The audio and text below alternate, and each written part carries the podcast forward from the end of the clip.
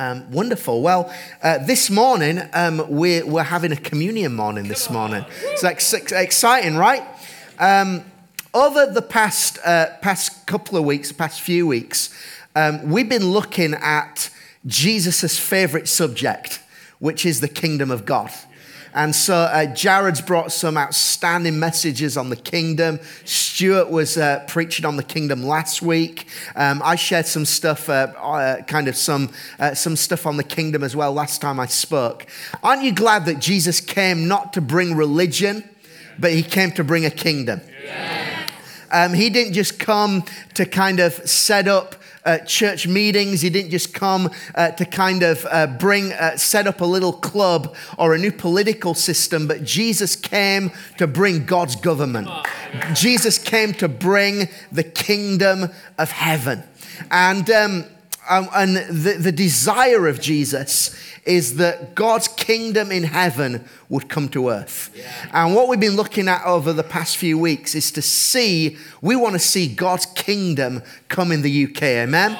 We want to see God's kingdom in Europe. We want to see God's kingdom in East Yorkshire. We want to see God's kingdom in Hull. Yeah. We want to see God's kingdom come in every school, in every workplace, in every business, in every street, every area of society. We want to see the kingdom of God come. Amen?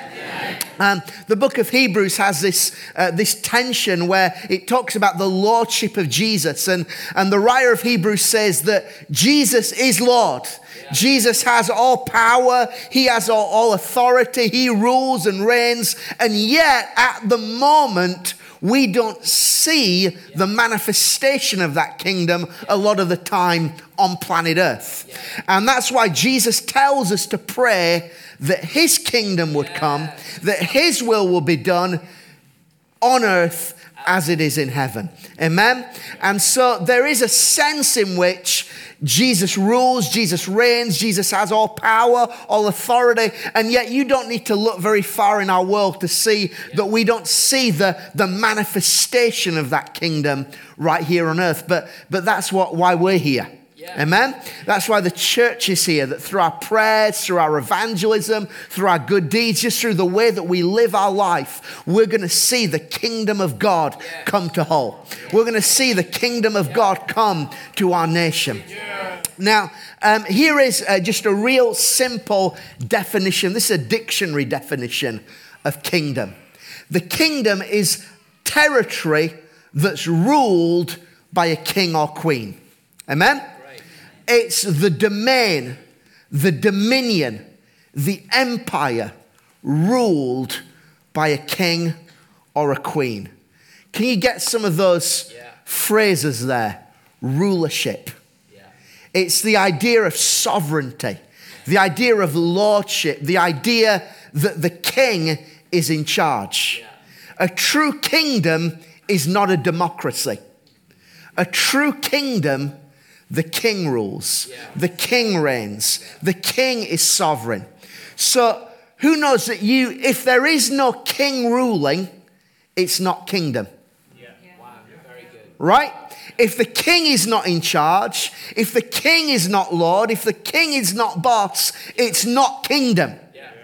But where the king is in control, there the kingdom is.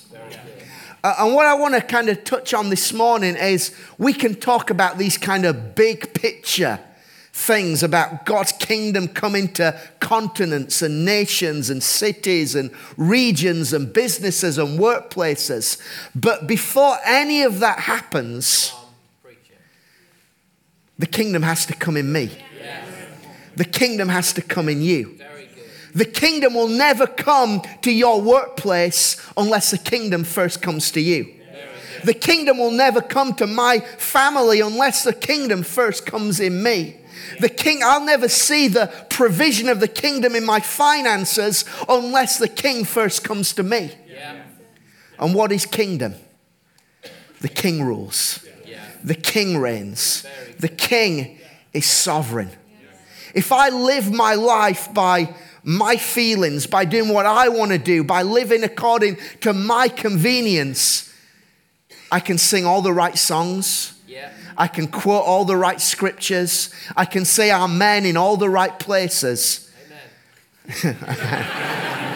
right on cue. Yeah. But it's not kingdom. The kingdom means that He is Lord, that He reigns. We, we as, as Revived Church, we believe that God's our Father in heaven. Amen? We believe that Jesus is our Savior, that He's our friend, that He's the lover of our souls. We believe that the Holy Spirit is our comforter, that He's our peace, our joy. Amen, amen, amen. But He's God, He's holy, He's righteous. He's King, He's Lord, He's the one that we worship, the one that we serve, the one that we live for. Yeah. Very good. And that is the declaration of Christianity that, that yes, Jesus is our Savior, that yes, Jesus is our friend, that yes, God is our Father, but we must never lose the fact that He is King, Yeah. that He is holy, that He is everything. Very good. I love the, the declaration of the early church. This is a group of non Christians, non believers speaking about the apostles, the early disciples, when they turned up at that city. Love, look at this. When they did not find them, they dragged Jason and some other believers before the city authorities and they shouted, These men have caused trouble everywhere. Don't you love having that reputation? Now they've come to our city, and Jason has kept them in his house. They are all breaking the laws of the emperor. Listen to this saying that there is another king whose name is Jesus. Come on. That is the declaration of the church that there is another king and his name is Jesus. This is why the early church were persecuted. This is why many of them were martyred. This is why they were thrown into prison because for them, this was not just a, a Sunday club. This was not just something that they kept to themselves. This wasn't just a, a private faith. This wasn't just an add on to their lives. The declaration of the, of the church was this there is another king, and his name is Jesus. We're, we're not fitting into what society says is, is acceptable. We're not going along with political correctness. We're not fitting in in what you say is the norm. We declare that there is another king, and his name is Jesus. Caesar is not king, flesh is not king. Pleasure is not king. Money is not king. Career is not king. Politics is not king. There is only one king, and his name is Jesus. Now, in, in Matthew, Matthew 22, if you've got a Bible, you can turn there. Matthew 22, Jesus tells one of his kingdom parables. And it says this in Matthew 22, verse 1 Jesus spoke to them again in parables, saying, The kingdom of heaven is like a king who prepared a wedding banquet for his son. Just pause there for a moment. I love that description of the kingdom. Anyone else? We've had lots of different um, uh, uh, kind of uh, parables that Jesus has used over the past few weeks. The kingdom is like a net. The kingdom is like a tree. Uh, the kingdom is like seed. The kingdom is like yeast. I found that one a bit weird. Uh, but the kingdom is all these different things. It's all good. But my favorite is this the kingdom is like a party. The kingdom is like a wedding banquet that a king threw for his son. What's a wedding banquet? There's joy, there's laughter, there's celebration, there's love, there's covenant, there's food, there's drink. Imagine the best wedding party, the best wedding feast that you have ever been to. Jesus says the kingdom is like that, but a billion times. Aren't you glad this morning we've come to a party? You've not, we've not come to a boring church service this morning. We've not just come to sing a few songs. We have come to a wedding banquet this morning. That's why we're having communion because this is a little taster, a little bit of a reminder that one day in heaven we're going to the ultimate wedding banquet. And today, right now, we can have a little bit of a taste of that. We've come to an all you can eat buffet this morning. Come on, healing is on the menu. Miracles are on the menu. Joy and freedom and forgiveness and salvation, it's on the menu. And so Jesus paints this picture that the kingdom of heaven is like a wedding banquet Yeah. that a king threw for his son. Now, as we as we go through this this story, we're not going to read it verse by verse, but but Jesus basically splits history into three sections. So he begins by saying this that you can only come to the wedding banquet if you've got an invitation. So he tells a story about how the invites go out, but everyone that's invited refuses to come. And what this is speaking about, this is speaking about, uh, about the Jewish nation, about how the invite uh, of the gospel, the kingdom, was initially given just to the Jews. But when Jesus came, the king came, they rejected Jesus as their Messiah. So in verse, uh, verse 8, the language switches and it becomes kingdom language. So then he said, the king said to his servants, The wedding banquet is ready, but those I invited did not deserve to come. Listen to this go to the street corners and invite to the banquet anyone you can find. So the servants went out into the streets and gathered all the people they could find, both good and bad. And the wedding hall was filled with guests. That's the picture of the kingdom. The ones that were initially invited refused to come. So now Jesus, it's the net analogy again, it's the, the tree analogy again. Jesus now says, anyone who wants to come to the party can come. Wow. Go out and just fill the party, fill the kingdom. Anyone who wants to come can come. This is gospel language. This is kingdom language. This is grace language. He says, whether you are good or bad, deserving or undeserving, you are welcome to the party. You are welcome to the kingdom. I want to tell you this morning it doesn't matter who you are, you are welcome to the party this morning. It doesn't matter what religion you are. It doesn't matter whether you believe in God or not. It doesn't matter your lifestyle, whether you're good, bad. You are welcome to the party. You are welcome to the celebration. You can come and enjoy everything that Jesus has for you this morning. Beautiful. You know, you might not even believe in Jesus, but he can heal you this morning. Yeah. That's the kingdom. Yeah. You- You might not even uh, love God this morning, but you can get a miracle. That's the kingdom. That's grace. That's the invitation. Now, all that is powerful and wonderful and exciting. But then, in verse 11, something shifts, something changes because the king turns up. And who knows when the king turns up, everything changes. Here are all these people good, bad, worthy, unworthy, all enjoying the party. But when the king comes, when the presence of the king comes, something is exposed that would otherwise have been kept hidden. It says this that when the king came in to see the guests, he noticed a man there who was not wearing wedding clothes. Now, to understand this, you have to understand a little bit of, of the culture of that day. If I were invited to a wedding or you were invited to a wedding today, it would be down to you or me to go and buy a new suit or a new dress to look your best for the wedding, right? But in that culture, it was the bridegroom, it was his responsibility to buy wedding garments for every one of his guests. I like that. I like that. Anyone else up for that? All the single people are like, no. All of us who are coming to your wedding were like, yeah.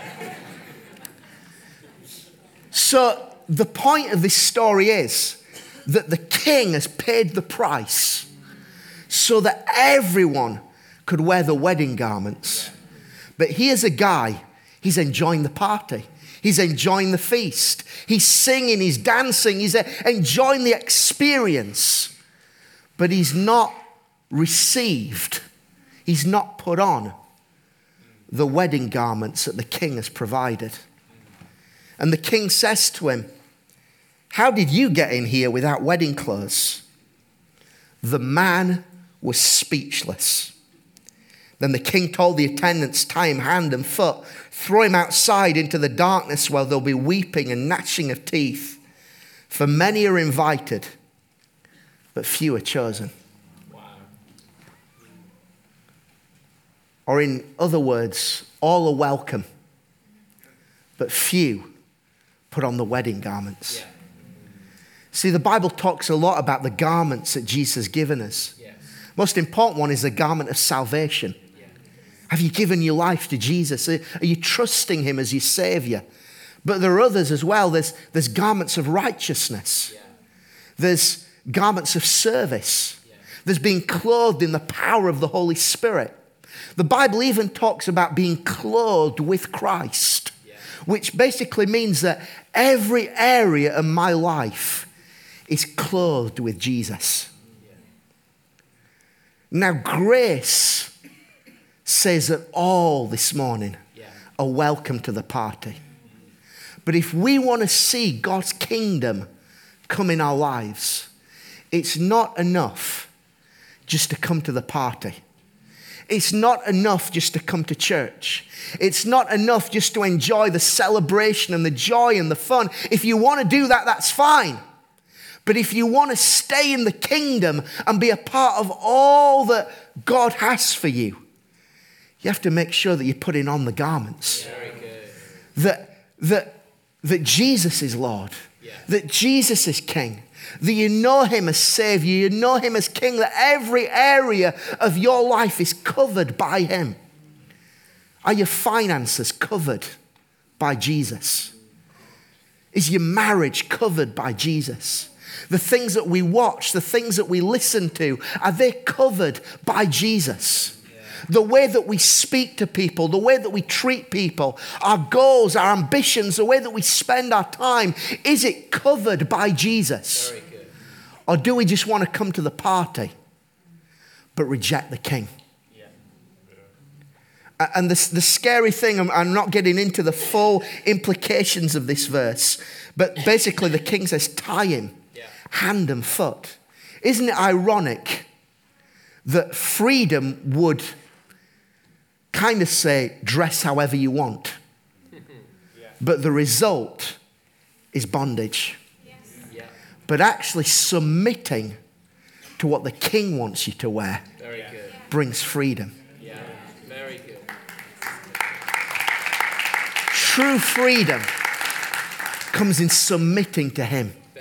True freedom doesn't come in anarchy. True freedom doesn't even come in democracy. True freedom comes in proclaiming another king. And his name is Jesus. Paul put, goes on to talk about this tension in, in 1 Corinthians 10, and this is where the communion table comes in. Paul says, You cannot drink the cup of the Lord and the cup of demons too. You cannot have a part in both the Lord's table and the table of demons. Are we trying to arouse the Lord's jealousy? Are we stronger than He is? What, what's happening here in, in this verse is this that in the culture that Paul is writing to, there were lots of there was lots of idol worship. So that the Corinthians uh, that were saved in the church in Corinth regularly would go to the temples of false gods and they would worship idols. And they would partake in kind of the equivalent of, uh, of, of communion, but, but instead of worshiping Jesus, they would worship idols. Now, this group of people get saved, they get born again, they become part of the church. And now they come to the Lord's table, they break bread, they drink the wine, but they still think yeah. they can go and worship idols. So on one day, on the Sunday, they come to, come to church, they have the breaking of bread, communion, they acknowledge Jesus as king. But then on a Monday, they go to the temple of the other God and they acknowledge that that God is king. And Paul said, You can't do that. You have to choose which table are you eating from? Who is your Lord? Who is your king? You can't acknowledge Jesus as king one day and then acknowledge an idol as king the next day. I love Paul, he, ta- he calls it the Lord's table. Yeah. Everyone say the Lord. the Lord. Just think of that phrase for a moment. This is the Lord's table. Whenever we come to communion, we are acknowledging Jesus is Lord, Jesus is King. This is my reaffirmation in my life that there's another King and his name is Jesus. The, the first time I went to um, Argentina on mission was a number of years ago, and I had a, a, guy with me who some of you have had the pleasure of meeting uh, called Paul. He's, a, he's an older guy from, uh, from Orlando, Florida. And um, on one particular night, we went to a family's home to eat. And they were, they were quite a poor family from quite a, a poor neighborhood. Now, if you've ever been on mission, certainly with me, one of the things that I really stress before we take people on mission is this. If you go to someone's home and they offer you a meal, you have to accept it. It's the height of rudeness and offense if someone, particularly in a poorer country, offers you a meal you can't turn down that food. You, you have to accept it. And that can get you into some pretty nasty situations sometimes. But it's just, it's just showing honor to, to the people that are trying to serve you. Well, uh, we were in this home, and the, the host of the family said, uh, Would you like pig? So I thought that's a fr- strange way of phrasing it, but I presume he means pork. Um, so I said, Yes, yeah, sure. Well, I apologize for any vegetarians in the room. But what came on a platter was a pig's head with ears and teeth and eyes and and there was this little pool of blood on the bottom of the plate. And he put it in front and started carving. And um, I began to eat very small mouthfuls. Um, well, just a few, a few moments into the meal, I heard Paul next to me say, I can't eat this. Well, my heart just kind of leapt. I was like, Paul, I, I know we can't, but, but we got to. And then, then he said this I can't eat it because I'm Jewish. And suddenly the tables were turned. Now, suddenly the host's family was so apologetic and, oh, we, did, we didn't mean to offend you. And, and Paul began to explain that he'd done his genealogy and he, he traced back his family to Abraham and all this kind of stuff. And, and I, am thinking, you know, you, you've never mentioned this before, but. Uh, but but you know, uh, but but the, the, the meal carried on on regardless. But they brought him something else. Um, well, a couple of days later, we were in someone's house and um, a different family, and uh, they said, Would you like pig? so I'm thinking, so I was like, Yeah. Well, they, they brought out the most delicious roast pork you could imagine. It was crispy, it was tender, it was juicy, um, it, it, was, it smelled incredible. And, uh, and, and I'm there kind of eating. Well, a few moments in, I, I suddenly remember what's, what's Paul going to do? So I turned to him Not only has he finished his plate, but he's going up for seconds. And, and I'll never forget, I turned to him, I said, I thought you were Jewish. And this was his response. He said, I am. But this pot just tastes so good. He was a guy who had a conviction, but that conviction changed depending on what was convenient, what tasted good, what felt good, what fed his appetite the most. And who knows, that's not a real conviction. And here you've got a group of Christians who don't really have any conviction because their conviction changed depending on who they were with, on how they were feeling, on what was convenient. Very good. And you see, our world today has its own idols Yeah. Yeah. sex, Yeah. money, pleasure, fame, power, greed. And every day, the world invites us to come and sit at its table. Yeah. Just feed on this a little bit, just indulge in this a little bit. But when we take communion, what we're saying is this we reject this table. Yeah. We reject the idols of this world. We reject the systems of this world. And we proclaim another king.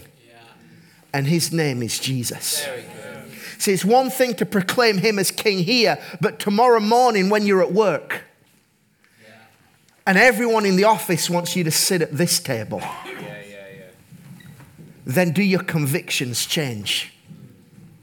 But the true child of God has acknowledged Very good. I, I, I don't look to this as my source.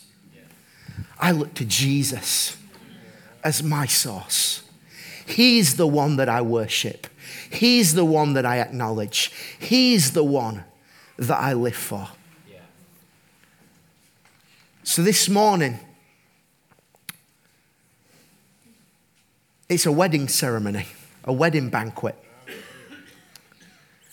And there's joy and freedom and love and intimacy. But we must never forget, and, and I'm nearly through, and then we're going to come and worship, but we must never forget that marriage is a covenant. And it's a two way covenant, right? Two bodies now become one. Two independent wills now become one. And, and I, I, I Googled wedding vows this week. and here's a little bit of a wedding vow Will you love, comfort, honor, and protect him or her, forsaking all others, being faithful as you both shall live? All that I have, I share with you. With my body, I honor you. All that I am, I give to you. See, this morning, Jesus, our bridegroom, says that to us I give you my body, I give you my blood, I give you my life, I give you my everything. Yeah. Who knows, it'd be pretty rubbish wedding if the bridegroom said that and then the bride was, well, actually, I'm not quite sure. We, as the bride of Christ this morning, Yeah. do we turn to Him and say, Jesus, I give you my body as a living sacrifice? I give you my life. I give you my all. I surrender and yield everything to you. Paul, can you, wherever you are, can you, oh, he's over there. Can you just come and play for us for a moment? This is, uh, this is one of the confessions of the, early church, uh, of the early church. I am not my own, but belong body and soul, in life and in death, to my faithful Savior, Wow. Jesus Christ. Could we, could we say that out loud together this morning and say this as a, as a covenant declaration? I am not my own, but belong body and soul in life and in death to my faithful Savior, Jesus Christ. Just bow your heads for a moment. I just want to read over you the words of Jesus from Song of Songs. This is out of the Passion Translation. He says this over you this morning. Just let these words wash over your spirit. Fasten me upon your heart as a seal of fire forevermore. This living, consuming flame will seal you as my prisoner of love. My passion is stronger than the chains of death and the grave. All consuming as the very flashes of fire from the burning heart of God. Place His fierce, unrelenting fire over your entire being. Rivers of pain and persecution will never extinguish this flame. Endless floods will be unable to quench this raging fire that burns within you. Everything will be consumed, it will stop at nothing. As you yield your everything to this furious fire, it won't even seem to you like a sacrifice anymore. The heart of God this morning, He has a heart of burning, passionate love. For me and you. He loves you so much that He shed His blood so that you could be forgiven, so that you could have eternal life, so that you could become a child of God, so that you could know the plan and the purpose that He has for you, so that you could know His joy and His peace, that you can know Him as your greatest friend. And that heart of passionate, fiery love, God wants to fill you with that love this morning. Words like surrender and lordship and submission are tough words. But when you're in love, that verse says it won't seem like a sacrifice. When you realize how much He loves you and when you're in love with Him, it is your pleasure to proclaim that He is King, to make Him Lord. And when He reigns, His kingdom comes in you and through you. Why don't we stand together this morning?